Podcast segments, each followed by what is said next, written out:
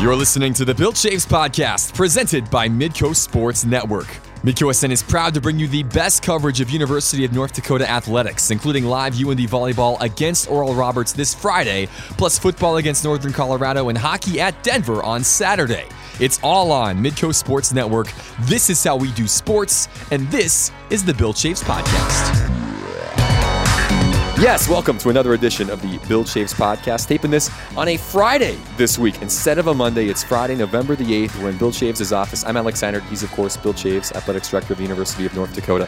Bill, the reason for the change this week, you're a busy man. You're going to be on the road at the start of next week. Yeah, going to be on the road uh, with men's basketball and then going to be back in Grand Forks just for a little bit. And then I'm uh, heading out with uh, hockey to Denver. And so uh, yeah, so next week is going to be a busy, busy week. We, we've been lucky. We've been able to do most of the pods uh, each and every week on Monday. Mondays make a whole lot of sense. Yeah. So many, so many games go on during the weekend. So um, I know one sport did conclude, and I think we can talk about that. That'll be a little bit evergreen for the pod uh, for next week, but we can talk women's soccer. Yes, we can. Yes. So again, yesterday in Brookings, again, yesterday being Thursday, the University of North Dakota making their first D1 postseason appearance took on the top seed Denver on a cold, sloppy day at Fishback Soccer Park. And, you know, this was a Denver team that had beaten North Dakota 7 0 early in the season. And we, have talked at length on the pod about this in the last couple of weeks, how that game was a bit of an aberration. It was a tight game early.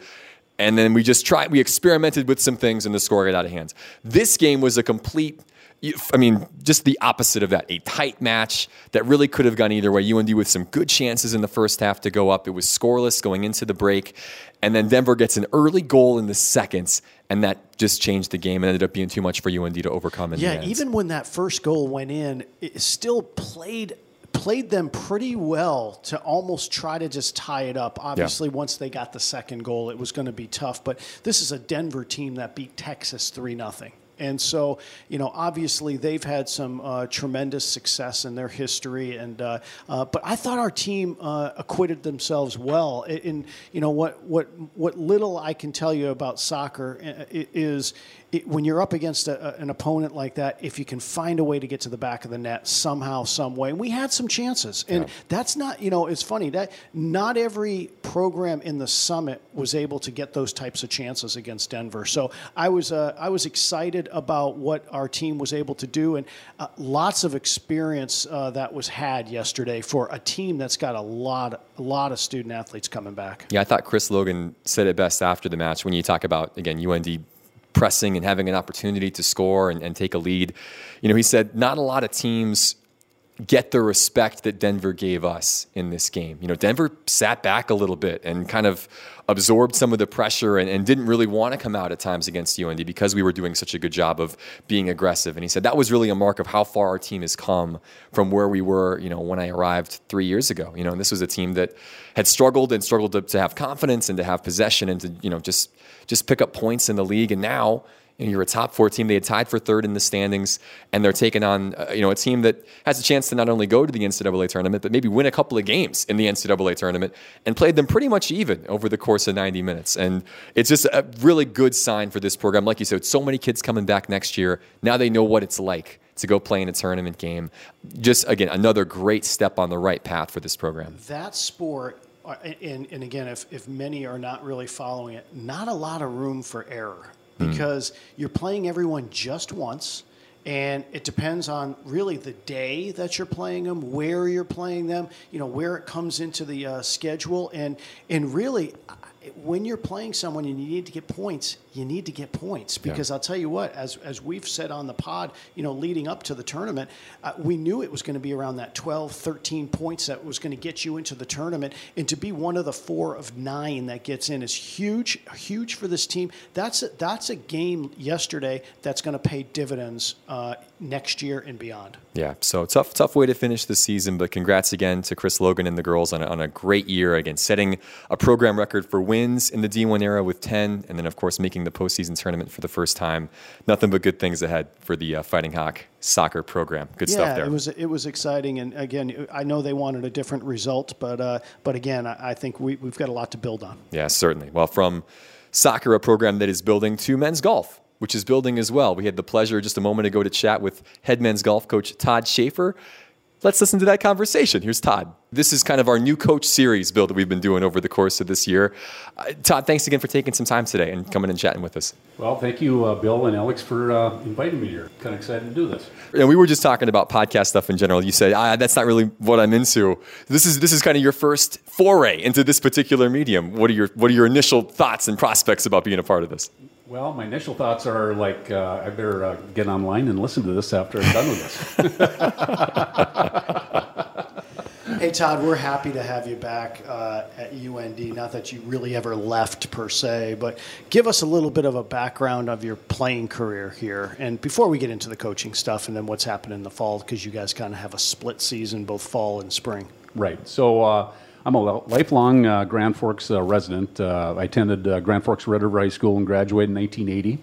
Uh, came here in 1980 and played uh, men's golf for Coach Louis Bogan, who I admired deeply, um, and played four years. And our teams were very competitive back then. Um, we won three conference championships as a team member. And my last year, we didn't win the, the conference team event, but I won as an individual and uh, it was a great experience back then. And uh, I played with uh, uh some several golfers uh, at nationals and so forth that went on to have great careers playing golf. Some of them won majors. Uh, Rocco Mediate and Lee Janzen. Mm. Um, so my experience here in North Dakota was nothing but the best and helped me build for the future. I ended up going in the insurance business after that in about 1984 or 5. And I've been doing that for 35 years. And been always involved in North Dakota, involved with uh, men's golf, and I just felt personally uh, when the job opened up that I felt like you know I got to give this a little help. Well, good. I, it, great to have you here for sure. And then post post UND, you've had tremendous success on the golf course as a player. We'll get into your team in a second, but yeah. I think this is just interesting. Yeah, yeah. I mean, I. It's hard to believe now as I'm older how much uh, time I actually spent playing competitive golf. But yeah, it, uh, you know, I, I spent uh, 25 years on the North Dakota Golf Association board. Uh, so golf's always been important to me, and uh, I did compete, uh, you know, a lot of state events, and for I'd say a couple decades at least, and was able to play in a couple, couple, I think four USGA events, U.S. Amateur and a Mid Amateur, and a couple USGA state team events and uh, so my experience there uh, it was uh, it was exciting. That's great. That's great. What about obviously being from Grand Forks? What maybe got you started in the sport in the first place? What drew you to the sport of golf, Todd, growing up? Well, um, my father got me involved in the game. Um, he started late in life, uh, probably at age 30. And uh, anyway, he uh, joined a golf course here in town, and so our, I have three siblings that are older than me, and they, we start playing golf and and played hockey in the winter. And uh, you know, those were the days where you uh, played a lot outside and you did sports. And it's led to this amazing career now. Eh, that's that's really cool. No, that's that's good stuff. Because I think people associate this part of the world. You wouldn't think golf. Obviously, it's you can't play. The season is short but you've been able to have success. And people from around here have gone on to have great success. We've seen that even currently now in the LPGA, especially too. Right.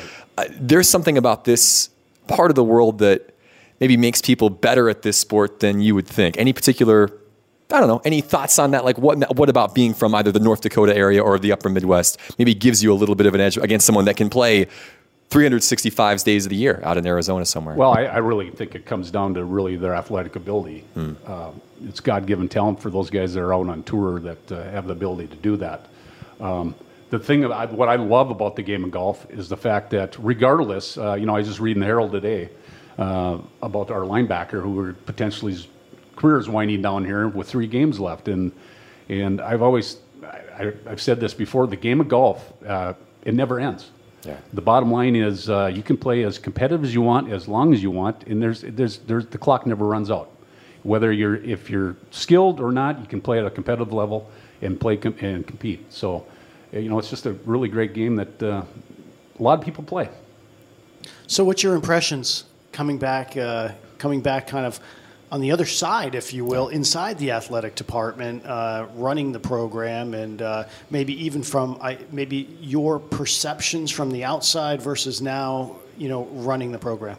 Well, um, some things haven't changed, like Hyslop hasn't changed. As we record this in my office at Hyslop.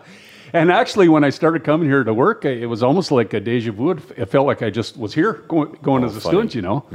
But uh, but that's a quick 30, uh, 35 years ago. ago. So, but uh, yeah, it's it's amazing uh, how the machine runs on the inside. Um, been really impressed with. Uh, Everyone here uh, working with the athletic department and how hard they work and how they make you feel at home and, and you know, if you, you know, I'm new at this, so I've, we had a lot of questions, and there's never been a, a problem talking to people and finding out what I need to do. Yeah, no, it's a. Uh, there's a lot of a lot of pieces of the puzzle for sure, and we have a lot of hardworking staff members, no doubt, and they're here for all the right reasons to support our student athletes. And you know, I mean, a lot of times, you know, and Alex has been on a lot of our trips as well, but you you you don't realize, I guess, how much goes into it for say a three-hour game or something to that effect, yeah. and what transpires. But uh, it's exciting, no doubt about it. You know, that's for sure. So it's uh, like I said, it needs you need help from everywhere when you run these programs, and it's uh, it's been really enjoyable to work with your staff. So let's talk about your program. Yeah. And, uh, you finished the fall, right? Fall season, and uh, Yep, we completed our first uh, fall season. I uh, basically have a roster of uh, seven individuals, um, six of which are from uh, North Dakota, and our only Minnesotans from Hibbing. Um, so anyway, I have three kids from Fargo, and uh, one from Bismarck, one from Minot, one from Belcourt, and one from Hibbing for the seven. And uh, really great kids. Enjoy working with them. They're, they're working hard. They're good students have a good rapport with them, I believe. Um, so anyway, we uh, uh, so we started our season uh, in September and August, and uh, we started out. Uh, we had four events scheduled for the fall. Um, our first event was at Fargo. It was a match play type concept with four teams, and uh, unfortunately, uh, we got to the 16th hole and it was rained out. So we lost that tournament, which kind of hurts us on the back end that we got to pick something up. And then from there, we went, uh, well, I think it was a couple weeks later to uh, Valparaiso, Indiana. And uh, we competed uh, there. And, uh, you know, some of the highlights of that round, I'd have to say that, uh, you know, we're trying to make baby steps here and trying to get better. Um, the table set, so all we can do is try to get the best of each player. And uh, we, we had a couple sub 300 rounds in that event. And we did have one golfer, Jackson Davis from Belcourt, uh, who actually finished one stroke out of the top 10, which was really exciting.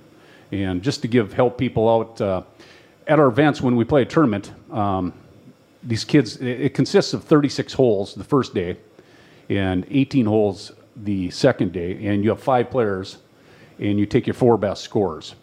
So for us, anytime we- I, I feel if we shoot under 300, that's an accomplishment at this point. And we were able to uh, do a couple of those rounds uh, out in Valparaiso. Denver, I'll just say the weather was beautiful there. We didn't quite play as well. okay, And then uh, we went to Dickson, uh, Tennessee, which is about 35 miles west of Nashville. Great place to go. Um, we had one good round of out of the three, and we did shoot a 295, which was our lowest uh, round for the year here in, the, in the fall season. So that concluded our fall season. But uh, I guess from a standpoint of a coach, um, like make, taking baby steps here, uh, I just did a little comparison. I, I, our team average was down about five and a half strokes per round, which is, uh, I feel, good. Um, and four of the five return- returning players uh, have uh, are anywhere from four to one stroke better per round than they were previously. So, I, I mean, I have to look at the little things uh, at this point, and I just feel we're making some headway on that way on on that. So, that's great. The uh, so heading into the winter, then um, lots of probably strength and conditioning, probably the off season until we get back out onto the course, eh? yeah, I'm, I'm in my off season right now, so there's a limit on how many hours a week we can uh, actually be in the hitting rooms with them, and so forth. But uh, we're basically right now. Uh, some of our priorities is you know they're they're working with our strength and, and conditioning Tate, and uh, the boys are really getting worked out on that deal. So uh, that's a couple days a week, and it's really important because um, when we go play event on a Monday, I don't know if people realize this, but we get up at six in the morning and we tee off at eight o'clock, and these kids walk 36 holes, and it's about 20 miles, and they don't take a break. They don't have a lunch break. They don't. Uh, I mean, you're you're doing everything on the fly. So it's really important that they have the conditioning, and you know they're walking 20 miles carrying a bag, and it, I mean it's it's physically tough.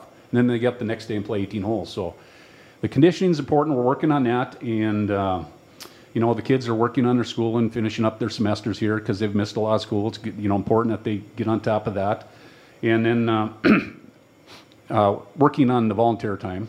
That's important here for the next uh, until we go in February. So we got we really got to book that up a little bit, and then uh, in our hitting facility. Uh, we practice there and they're able to use it and uh, working on fundamentals there and so forth, swing things and things that over the next three months they can work on. Yeah, a couple things to, to parse through. No caddies, no carts. People don't realize that. As a, right. as a coach for you now on match day, how much input do you get to have? How much conversation do you have with the kids? Or are they pretty much, hey, you, you set the, like you mentioned, you set the table, you kind of get them going and then they're off and you just get to watch from a distance? Or do you have a chance to coach them up as they're going from hole to well, hole? Well, we, when we normally get to event, we play a practice round uh, prior to the event. So we strategically look at the course and see how we want to play it as a team. And you know, is it a driver? Is it a 200 yard layup? Where's your, you know, what are your flight lines? Where do you want to hit it to? What part of the green you want to put it in? So forth of that. So I mean, we're, we're pretty much planning our round prior to them playing. And then on, on the first day of competition, um, I'm able to drive around and talk to them and, and give them information, but it's kind of difficult because you're in five different foursomes. Right.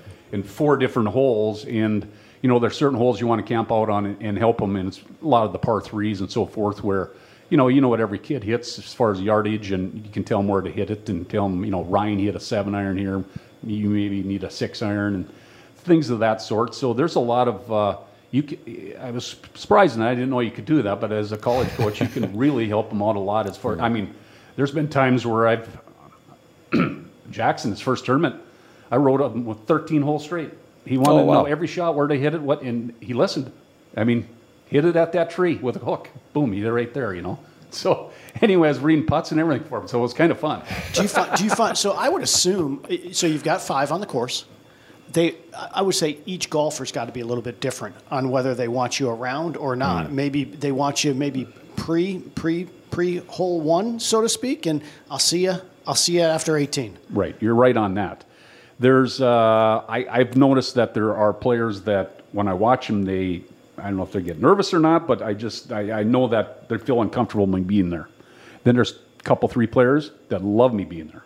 So it's, uh, they're like kids. They're all different. Hmm, that is interesting.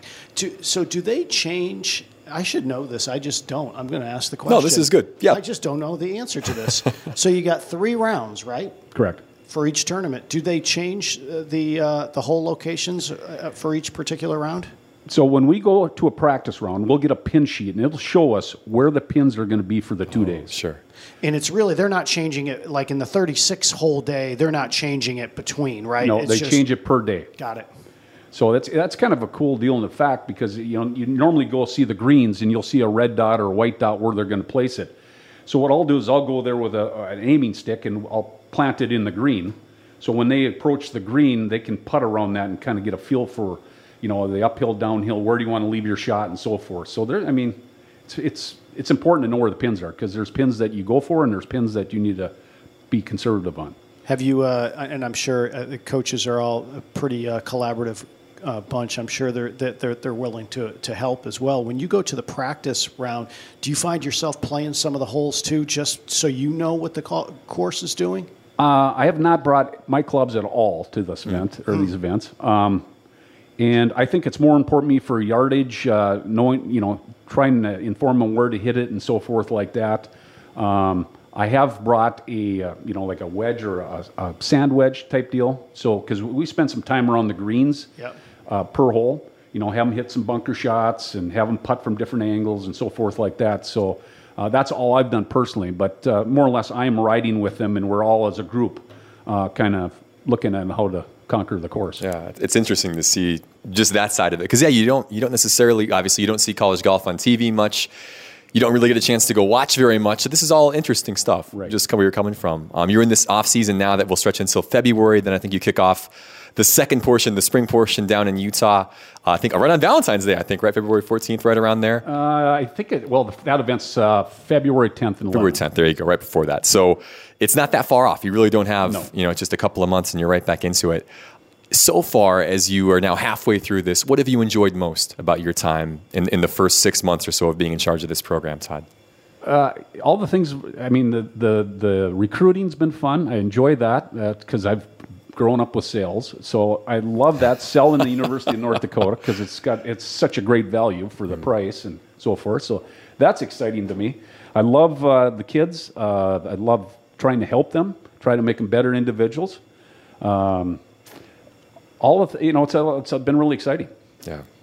That's good stuff. No, that, that's that's what you want to hear. I mean, those are the parts, obviously, of any job that you want. Those relationships, the fact that you're in a place that you enjoy and that you obviously care so much about, and you're you're doing something that you love. Those are good things. So, uh, kind of getting to toward the end a little bit here, Todd. I, I would say as we look ahead in the spring, it, it would almost seem as if it's very similar to like a cross country meet. Y- You're trying to get to an apex to the Summit League champions You know, that- championships, right? I mean, that- just get get the kids to a certain point. That is for sure. Uh, we got a really busy spring. Uh, We we have to pick. Uh, it looks like we're going to have six events, and we start in uh, February in Utah, and then we go to uh, Gulfport, Mis- uh, Mississippi, middle first part of March, and then we go to Houston a week later, and then we're going to Omaha in, in April, and Macomb, Illinois, uh, in, in April again, and then two weeks later is our conference. So I actually this fall took a, a, a you know a couple. I, everyone got in an event this year because I wanted to see how kids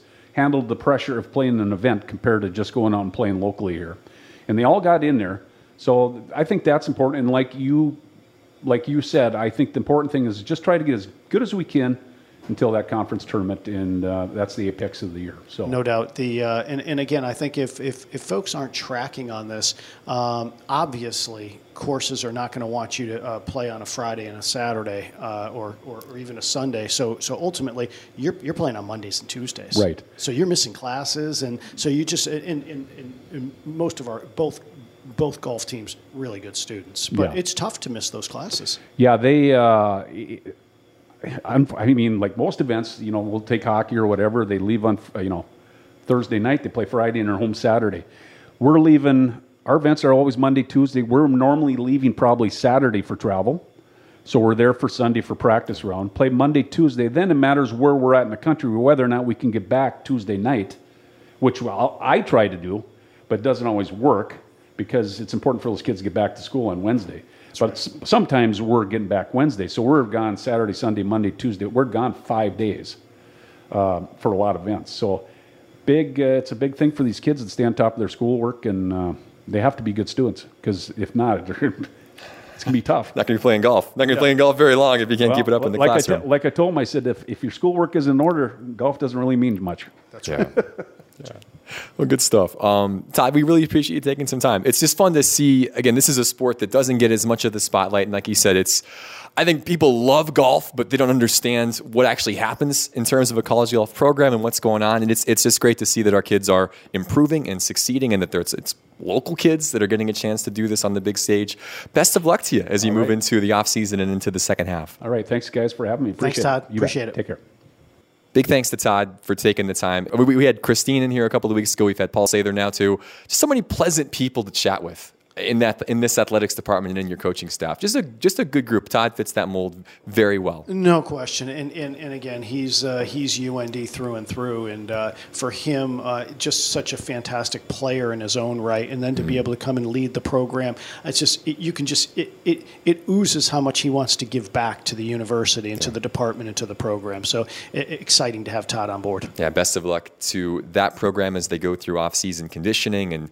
It's like you know, feels like a long time to February, but that'll be just around the corner. I mean, it's only a couple months away, and they'll be back on the course, pushing towards the Summit League tournament coming up later on in the spring.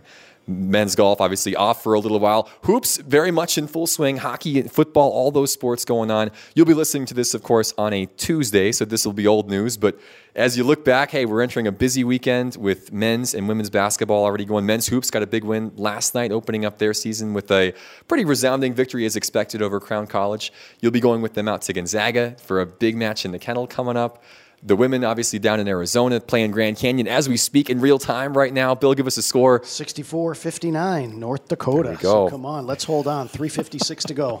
I love this. Will be again. People will be listening to this days from now, but this is the moment that we're doing this right now. Things are happening. So, uh, best of luck to Travis Brewster's crew as they continue. Obviously, a tough one against Arizona, but a good chance to get some experience against the big time opponents.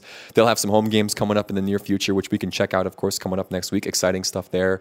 And then hockey, of course, getting ready to host NCHC play this weekend. Again, as you'll be listening to this, you already know what happened against Miami. Let's hope it was a big sweep and a couple of resounding wins. And then volleyball is uh, on the road at Denver on Friday, Yes. and then back home uh, in a big one against Big one South against Dakota SDSU. State. Again, we'll know at that point in time. But again, that program having a shot to be uh, let's let's just say one of the top six in, uh, and that's how it goes in that in that particular uh, uh, sport. So uh, yeah, lots obviously that's going to have uh, gone on, but look forward to recapping that when we get back uh, on our normal routine. Yeah, so look forward to all those all those things to come here in, in the weeks ahead. Best of luck to football as well. You'll be going out to Ogden with the group tomorrow for a big game against number three Weber State. Again, it, this is just that time of year when there is so much going on, and in two days, all the things obviously that we just mentioned will have a clarity on what's happened.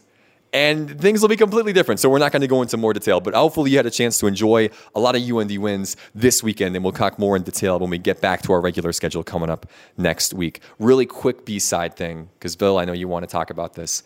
Yeah, I, Spurs, Spurs back on the right track. Red Star Belgrade, my favorite team. I love that team. I, I, I again look it up, Google it. Love that team. Um, if we played Red Star every single match, we'd be in pretty good pretty good shape. shape, We yeah. Mm-hmm. went on the road. We went at home. I mean, it's just not a problem. Don't let up goals. It's great. Score a lot of goals. Uh, it'll be interesting. The Spurs again.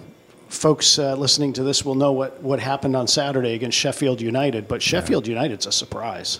And I'll tell you what, it'll be very interesting to see what happens uh, tomorrow. But I've got a good feeling. I, I, I get a good feeling the rest of the month. How about that? Look at that. Hey, I do. I do. I feel like things are going to go in the right direction for the Spurs.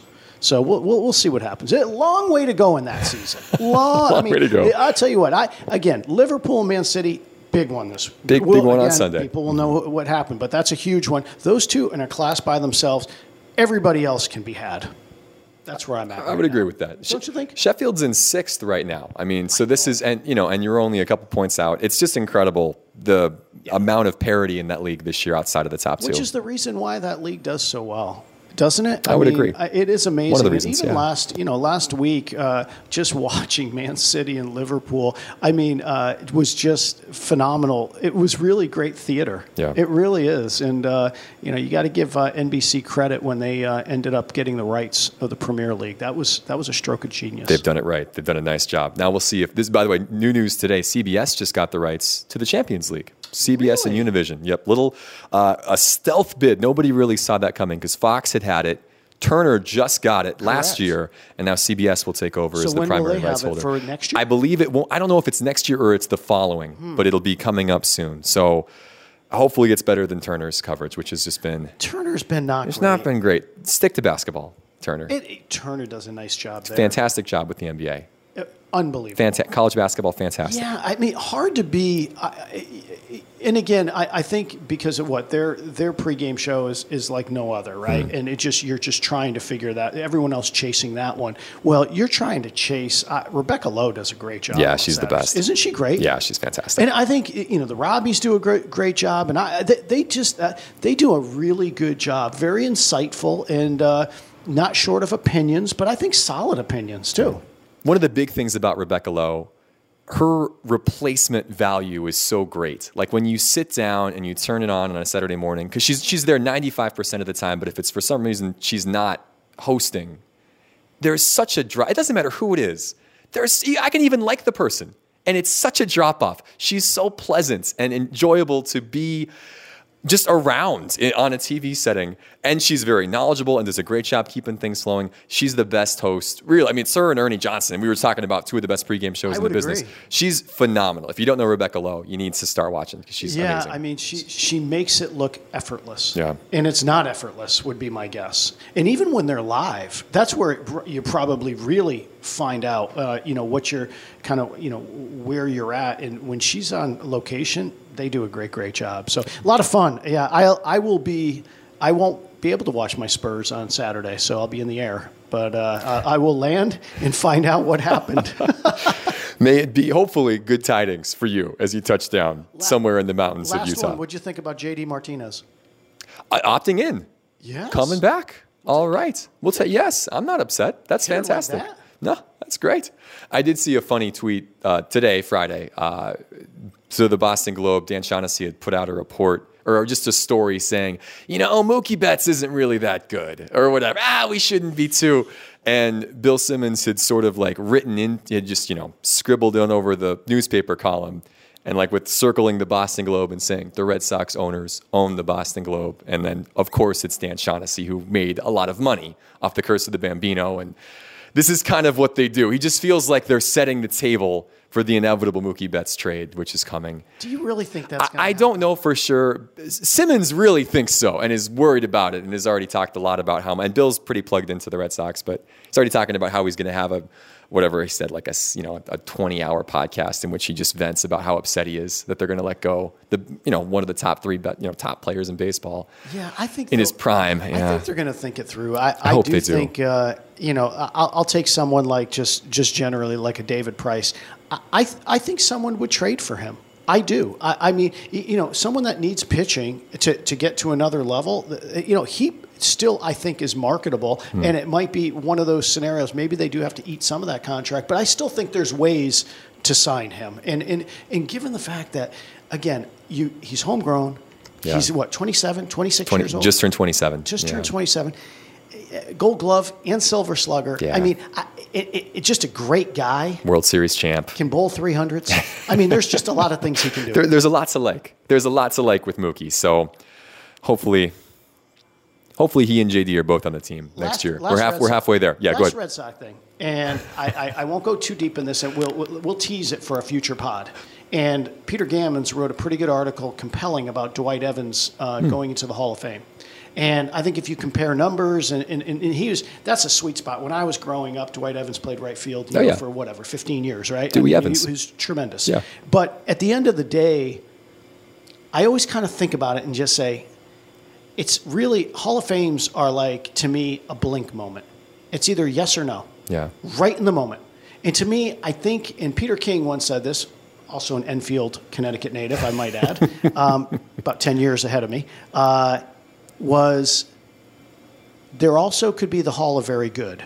Yeah. And it feels like he, fall, he falls in the Hall of Very Good for me, even though I believe, though, you can then say, is he as good as Harold Baines that went in? I would, I would say the answer is yes. But that doesn't mean. Should Harold me- Baines be in, though? Yeah. that- That's and- kind of the so there- question. that's where you go. Yeah. Right? I would agree with you. I mean, I I didn't. So Dewey Evans would have been a little bit.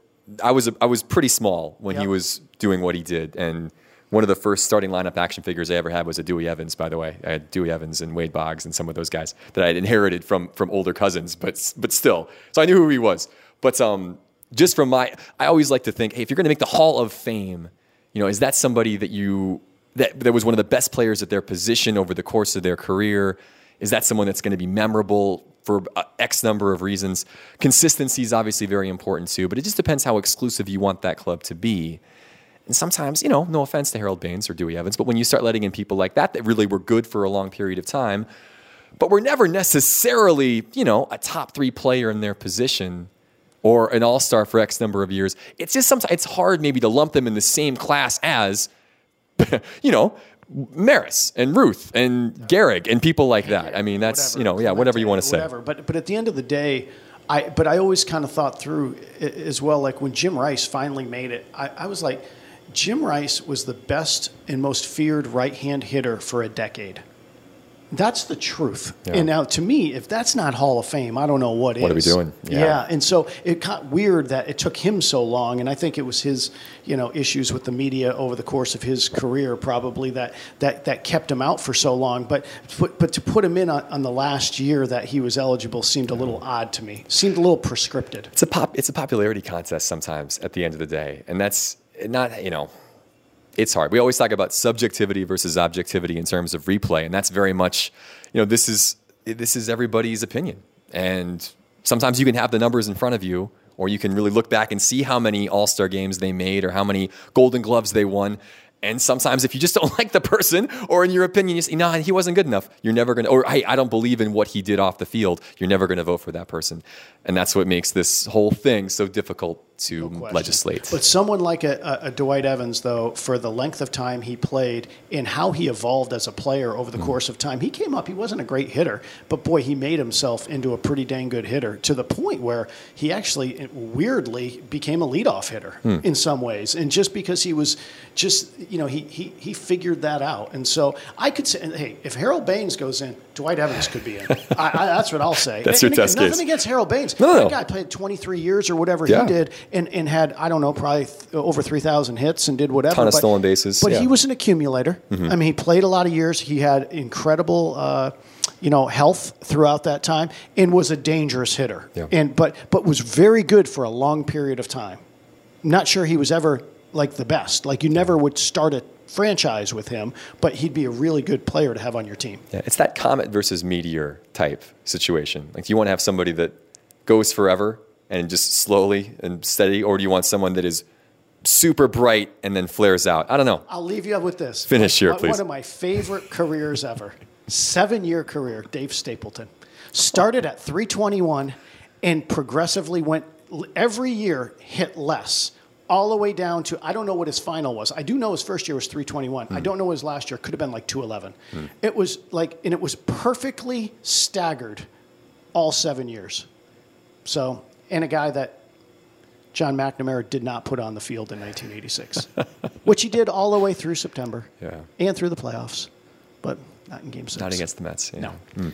Okay, so there you go. I, I wasn't ready for that conversation today, but I'm very glad it happens. Any any opportunity to talk about Dwight I Evans didn't realize and, I, and the Hall you of know, Fame. Stapleton and McNamara is going to be in Some- here. sometimes this pops up. this is when we pot on a Friday. You never know what's going to happen. So, well, excellent. Well, I think that's that's a good time to cut. Uh, safe travels to Bill, of course, as he travels across the country this next week. Uh, we will be back, of course, next Monday, back to our normal pod recording time. So get ready to hear a lot of recaps from everything that's been going on around UND athletics in the last week and a half. For Bill, for our producer Cassie Niles, for Todd Schaefer, I'm Alex Seiner. Thanks again for listening. We'll chat soon.